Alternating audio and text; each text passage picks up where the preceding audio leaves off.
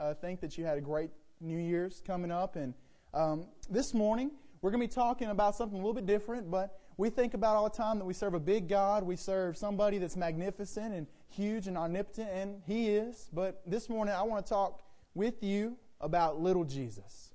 Little Jesus. In a world that's covered up with so much technology, um, everything has a front. It has to be big, it has to be accessible, it has to be um, something that everybody can get to. And it seems in today's world that something that's small, something that's little, it sometimes seems that it's um, a lot of times we call it insignificant. We don't find it as important. You know, this past Christmas, the top gifts on the list that had nothing to do with getting a sweater for Christmas or getting an orange. Anybody used to get oranges in their stocking? How about pecans? Did you ever get pecans or walnuts? Nick, turn me down a little bit, bud. I, I would venture to say that that's not what was on the top of the, the gifts this year. More like the, the Kindle, the new Kindle, Kindle Fire, or the iPad, or uh, maybe something for the car. There's a lot of big things that go on the list for Christmas. But in our world today, in America, we're more concerned about fast internet, better gas mileage, and uh, the, the best deal that we can get. Like going to Walmart. How much can I get for the, um, the smallest amount of money that I can pay?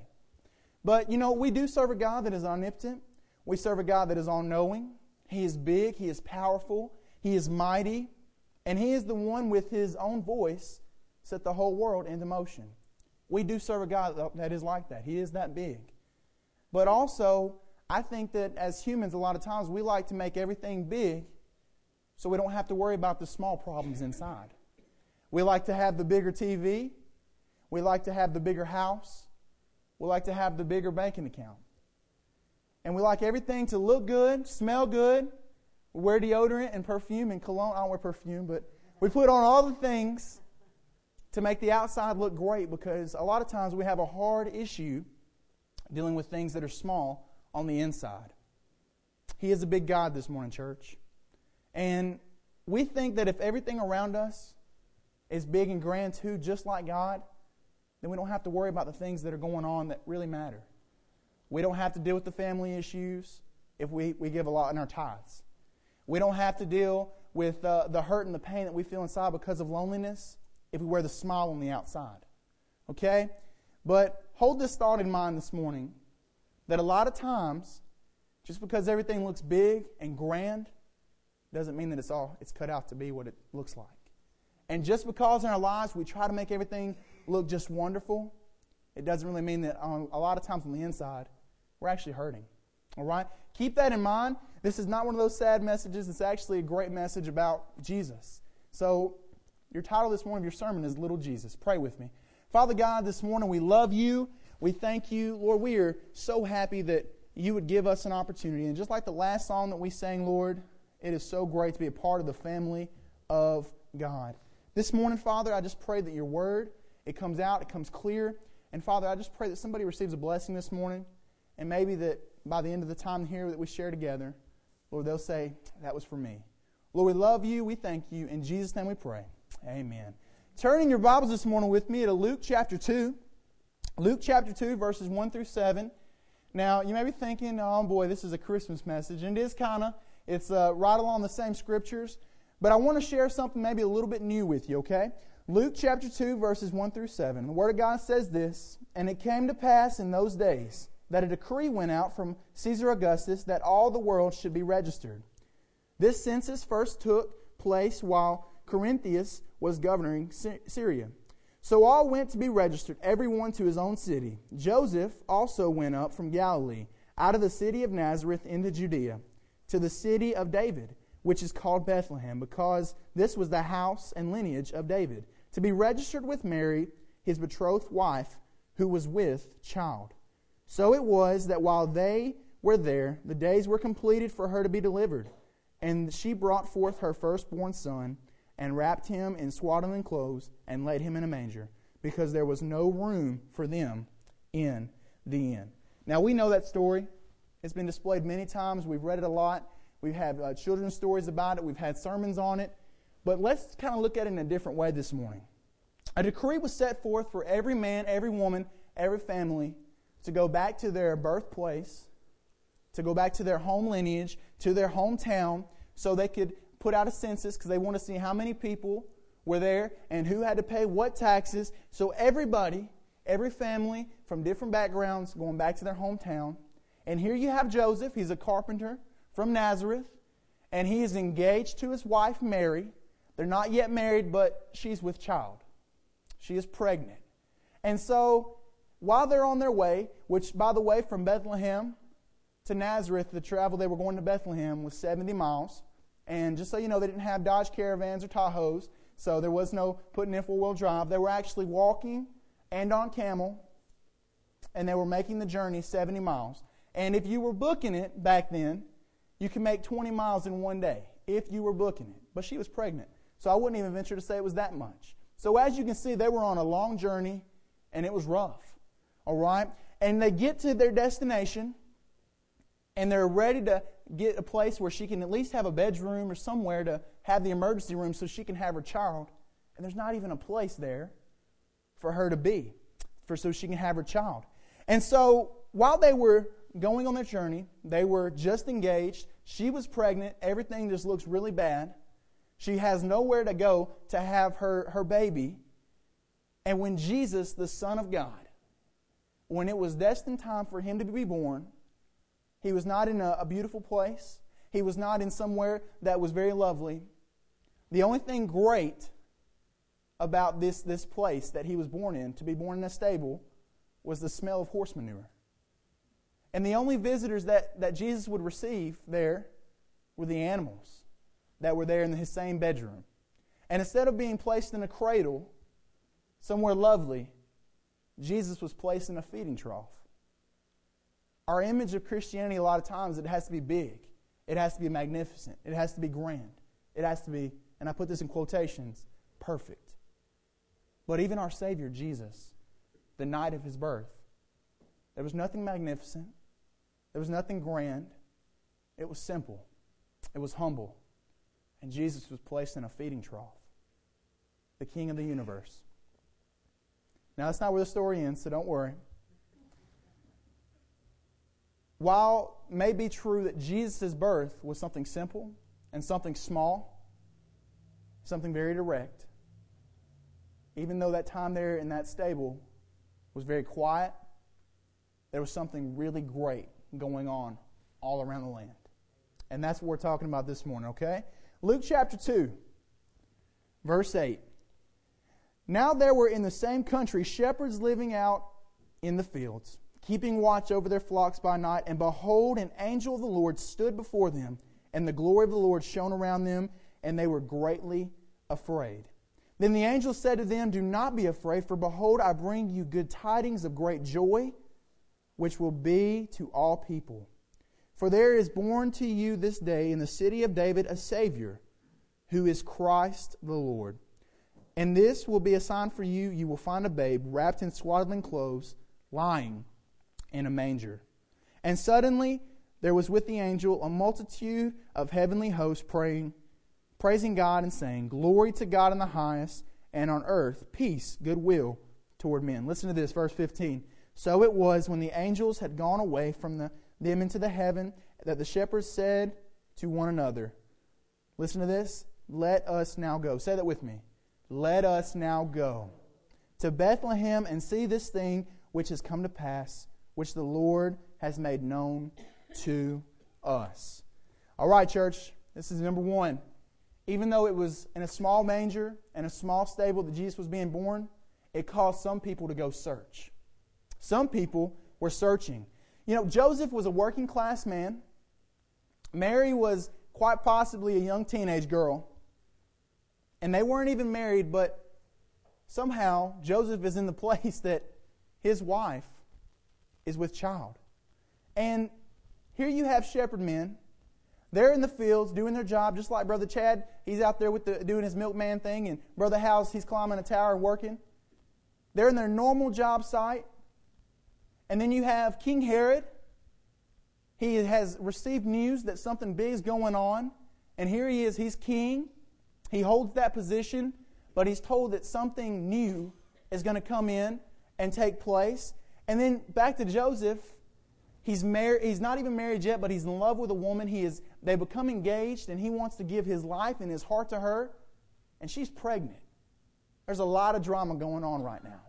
There's a lot of things going on, but we'll start with the shepherds. Here they were. They were in the field. They were watching their flocks. They were doing their job. They were creating livelihood. It's quite possible that some of them had families back home. They were doing what it took to make some money, and they were taking care of their their uh, livestock.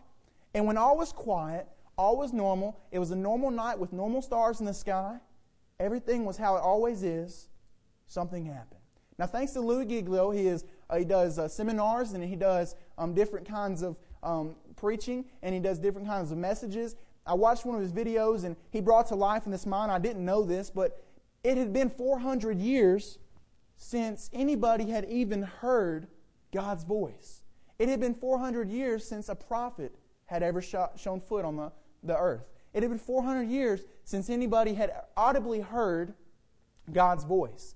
It had been 400 years since anybody had received something new of the Lord. So it's quite possible these shepherds were here. They knew the old stories. They knew about how God used to work when He would deliver the Israelites. He, they knew how He was a God that He had people in His life like David and uh, Noah and Jonah. They knew those stories, but they had never seen anything like that in their life. And here they are taking care of their livestock. And all of a sudden, I want you to imagine if you're retired, if you're working full time, if you're in school, it's a normal day. And all of a sudden, the sky goes bright. And there are angels. You've never heard of God.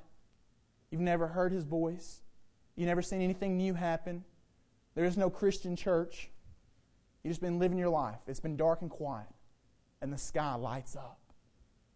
These men it had been 400 years since they had heard of anything no miracles, no prophets, no preachers. And these men had lived their whole life in the reality of the possibility that maybe God's just forgotten about us. Maybe God is just, He's got better things going on right now. But then the angels show up and they say, Praise God. And they're singing. And as He looks down, as the angels look down and they look up, he says, Peace to earth, goodwill toward all men. This night to you there is a son born. And so what do they do?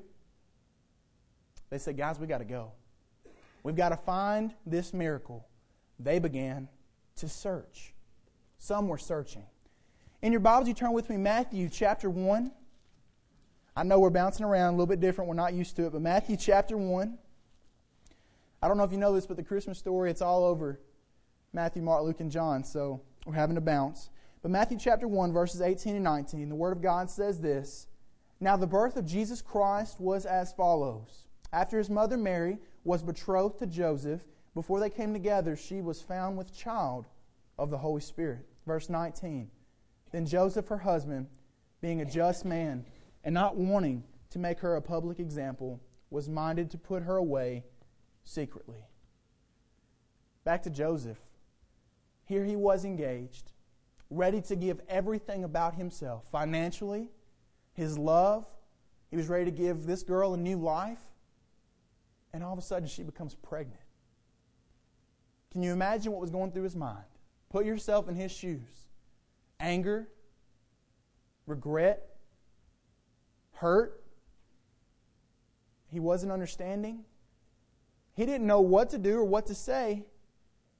But all he knew is that the woman that he loved had somehow found in herself to cheat on him. But then God steps into the picture and he says, and get this, your future wife is pregnant. She's a, she has somebody else's child in her stomach. And then you, in a dream, have an angel appear to you and say, I know it hurts.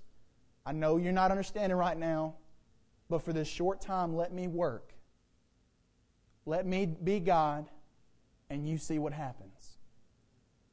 Men, would you be able to handle that? Your future wife is pregnant with somebody else's child. And here you have an angel show up to you in your dream and say, It's going to be all right. It's from the Holy Spirit. Joseph was at one point, I'm sure, unbelieving. He didn't know why, he couldn't understand. But what it would take was God's voice to be calm and to be bright. And through the pain, he had to open up his eyes. And Joseph had to understand that God was doing something big. Now, Matthew, maybe the same page, Matthew chapter 2, verse 16. Then Herod, when he saw that he was deceived by the wise men, was exceedingly angry.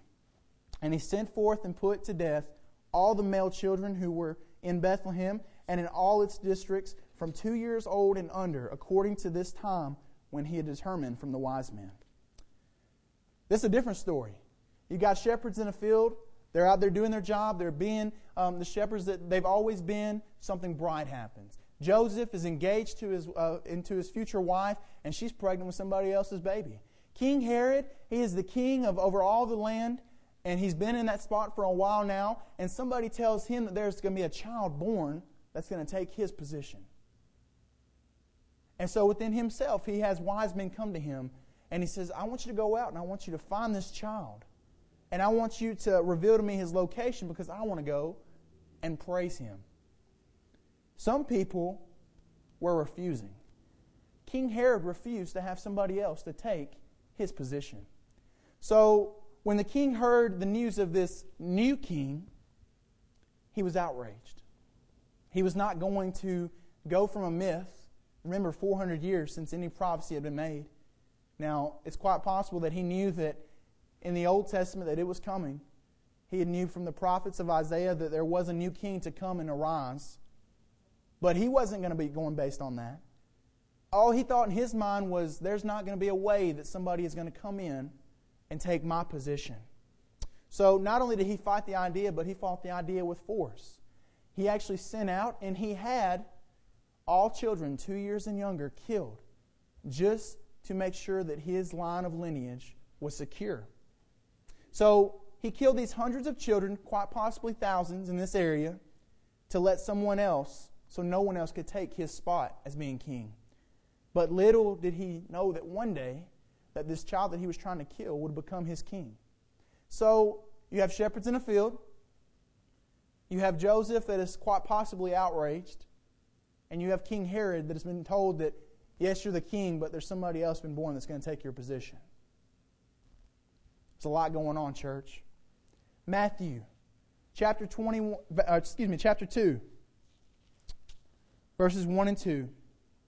Now, after Jesus was born in Bethlehem of Judea, in the days of Herod the king, behold, wise men from the east came to Jerusalem, saying, Where is he who has been born of the king of the Jews? For we have seen his star in the east and have come to worship him in the midst of all that was going on, there were some people there at that very time.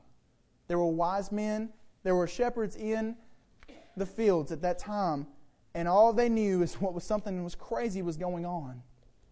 They began to search. There was Joseph that in the, in the middle of his pain, in the middle of his not understanding, all he knew is that he was just unbelieving. He didn't understand what was going on. And then you have King Herod he has had somebody tell him that there's going to be somebody else to take your position. He was refusing. And then you have these wise men, the Bible says they went to give. Some were presenting. So, in the midst of all that was going on, they went through sure moments that these are the same men that we just read. They were before King Herod, and they had been told to go and find this baby, and that King Herod wants to worship him. So they have a decision to make. One, why are we looking for this baby? Are we going to look for the Son of God to worship Him for ourselves? Two, what are we going to do when we find this baby? Are we going to report back to King Herod and tell him where he's at? And three, why are we doing this? It's quite possible that if we could get all the way here and we present our gifts and we worship this new baby king that's one day going to be our deliverer, we're in the place that we have to show loyalty to our future king, but we have to show loyalty to our past king. What do we do? Why are we here? And then, as you know, the story goes, a lot of people didn't understand that in Isaiah, the Bible was clearly talking about this king to come was not a king that was going to step up and have the government on his shoulders in a physical form. We know that as Christians that Jesus came, he was in a humble birth, he lived a humble life, He lived a ministry out, and then he died on a cross that he did not deserve. We know that Jesus, he was, he did come as a king, but not in a king in the way that a lot of people had hoped. A lot of people wanted a knight in shining armor. A lot of people want an apocalypse kind of look of a man riding in on a white horse to save them. A lot of people, just like King Herod, thought this man, this, this baby was born to become a man that was going to take his throne from him. But, church, I would love to show you in God's Word this morning that according to Him, if we will be just like these people, some of them were unbelieving, just like Joseph. Some of them were searching, just like the shepherds. Some of them were in the midst of everything that was going on, they were refusing. They didn't want, you know, this to happen. Some of them, just like the, the wise men that were traveling, they went to present gifts to Jesus. But in the word this morning, John chapter 14, John chapter 14, verses 22 and 24, the word of God says this And Judas, not Iscariot, said to him, Lord, how is it that you will manifest yourself to us and not to the world? Jesus answered in John chapter 14, verse 23 If anyone loves me, he will keep my word, and my Father will love him. Listen to this. If anyone loves me, he will keep my word, and my Father will love him. And he will come to him and make our home with him. But he who does not love me does not keep my words. And the word which you hear is not mine, but the Father's who sent me. This morning, here's what God's saying He says, I'm giving you a word, I'm giving you something new, I'm giving you something that you're going to have to make a decision about. What is that? One, a baby did come. He was born in a manger. He did come in a humble form, but that same baby did grow. And when that baby, when he became a young boy and he became 12, we read in the stories that you found him, he was asking questions and he was teaching. And then as he grew, his first miracle, as we even talked a little bit about in Sunday school class this morning, he made water into wine. And he showed his first example of a miracle. And he went on to heal he went on to open up new light. He went on to show the people the glory of God. And there's a lot of times that he found opposition. He found people that they didn't understand what he was talking about. They didn't understand why he had come and what he was doing. But clearly, there were some people that, just like the shepherds 30 years ago from that time, they were just ready to search.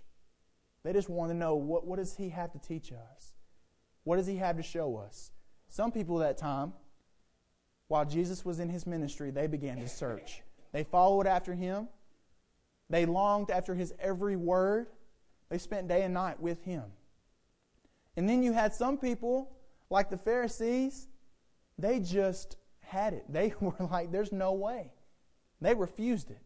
There's no way that this, this guy from Nazareth, the son of a carpenter, was going to come in and teach them or show them what religion was all about. There's no way that we're going to spend 30 or 40 years learning in a way that we have come to this stature in society that we have, are people that we, we know the Word, we know the Old Testament, we know God's laws. There's no way there's going to be somebody to come in and tell us anything different. They were refusing. Now, you had some people that were like Joseph that they just didn't know what was going on. It's like, how is it that we've spent our whole life and we've never even heard from God? But all of a sudden, this man comes in and he says that he's the Son of God. He says that he's here to, to take us to a, a different home one day, that he wants to give us a new life. How's he going to do that? He's a carpenter's son. He's man, he's flesh, he's bone, just like us. How is he going to do that? Some people, just like in, in Joseph's part, they were, he, they were unbelieving. It was like, there's no way. There's no way that this is possible. And then you had some people that all they knew is that here's this new guy. Here's this guy that's telling us that there's a, a different plan that God has. There's a different way that God wants to show us. And all they knew is that they were supposed to present him something. Some of them decided to present their life to him. They said, Lord, we're going to follow you wherever you go.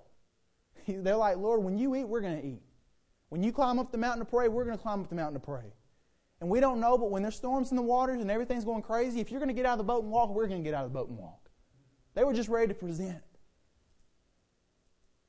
And then Jesus, the king that they had longed for, the man they knew was going, that was going to deliver them from hardship, that was going to deliver them to a new government, to a new system, instead of being the king that they expected to stand up in shining armor, in great glory, they followed him, they've listened to him, they put their faith in him. He's taken away by Roman soldiers. And he is beaten and spit upon. And all these people that have trusted in him and expected him to be something great, they see their Lord killed before their face, hung on a cross, and they were defeated. There's, like, there's no way that we've spent the last three years of our lives putting our faith and our trust in Him. Financially, we put all of our money just so we could sell everything, pack up everything, and follow Him in His ministry. We've been in the desert, we've been in the cities, we went even through Samaria. Like, who, who even does that? The nastiest place on earth. We went through there with Him. Everything that we've had in the last three years has been solely about serving Him. And now He's dead. What do we do with that? So, three days, you know the story, sure. It was hard, it was long, it was rough, but something great happened, amen? Jesus, he was resurrected, he came back to life. And then once again, they're like, he's back. Like, we serve that God. I mean, he's the guy that was just killed and put in the grave. He's back. He's powerful. Now, there's not going to be any way that he's not going to show up in that armor and come in on that horse and he's going to save us. But no, Jesus spent 40 more days teaching them about what was to come, that he was going back to heaven. You're going back to heaven and leaving us here? We spent our whole life following you and serving you, and you're leaving? He says, I'm going to give you a comforter. I'm going to give you a Holy Spirit. You're telling me that I spent my whole life following you, and you're going to send a, a ghost to come and live inside of me. Now, we don't look at the scripture like this a lot of times, but the scripture is great. The stories are great.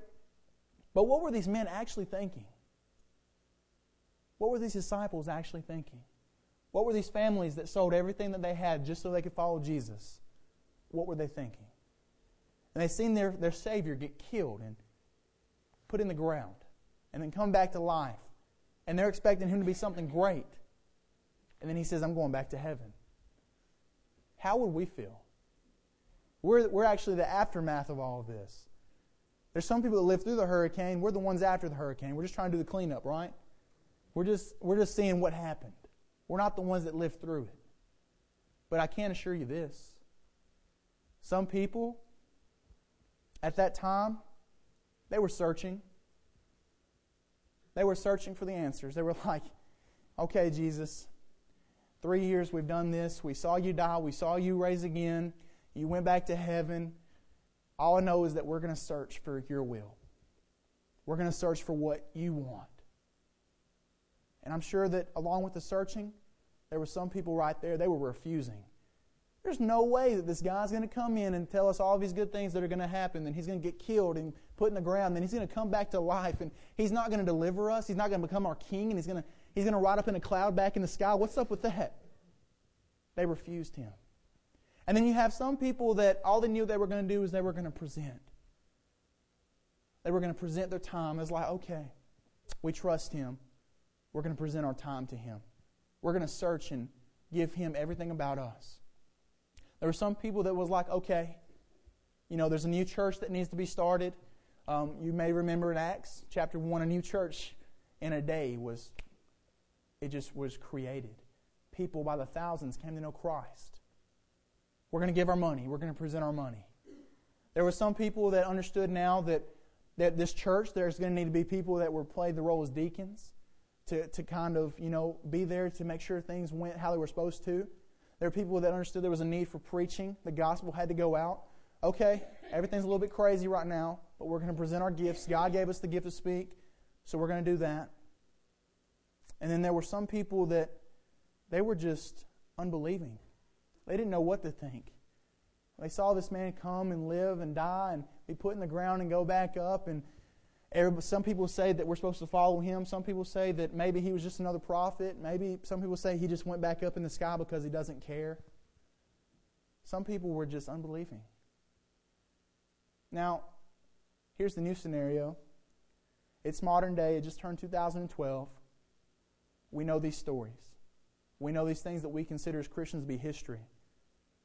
But even this morning in our sanctuary, there's some of us in here this morning that we're just not really sure.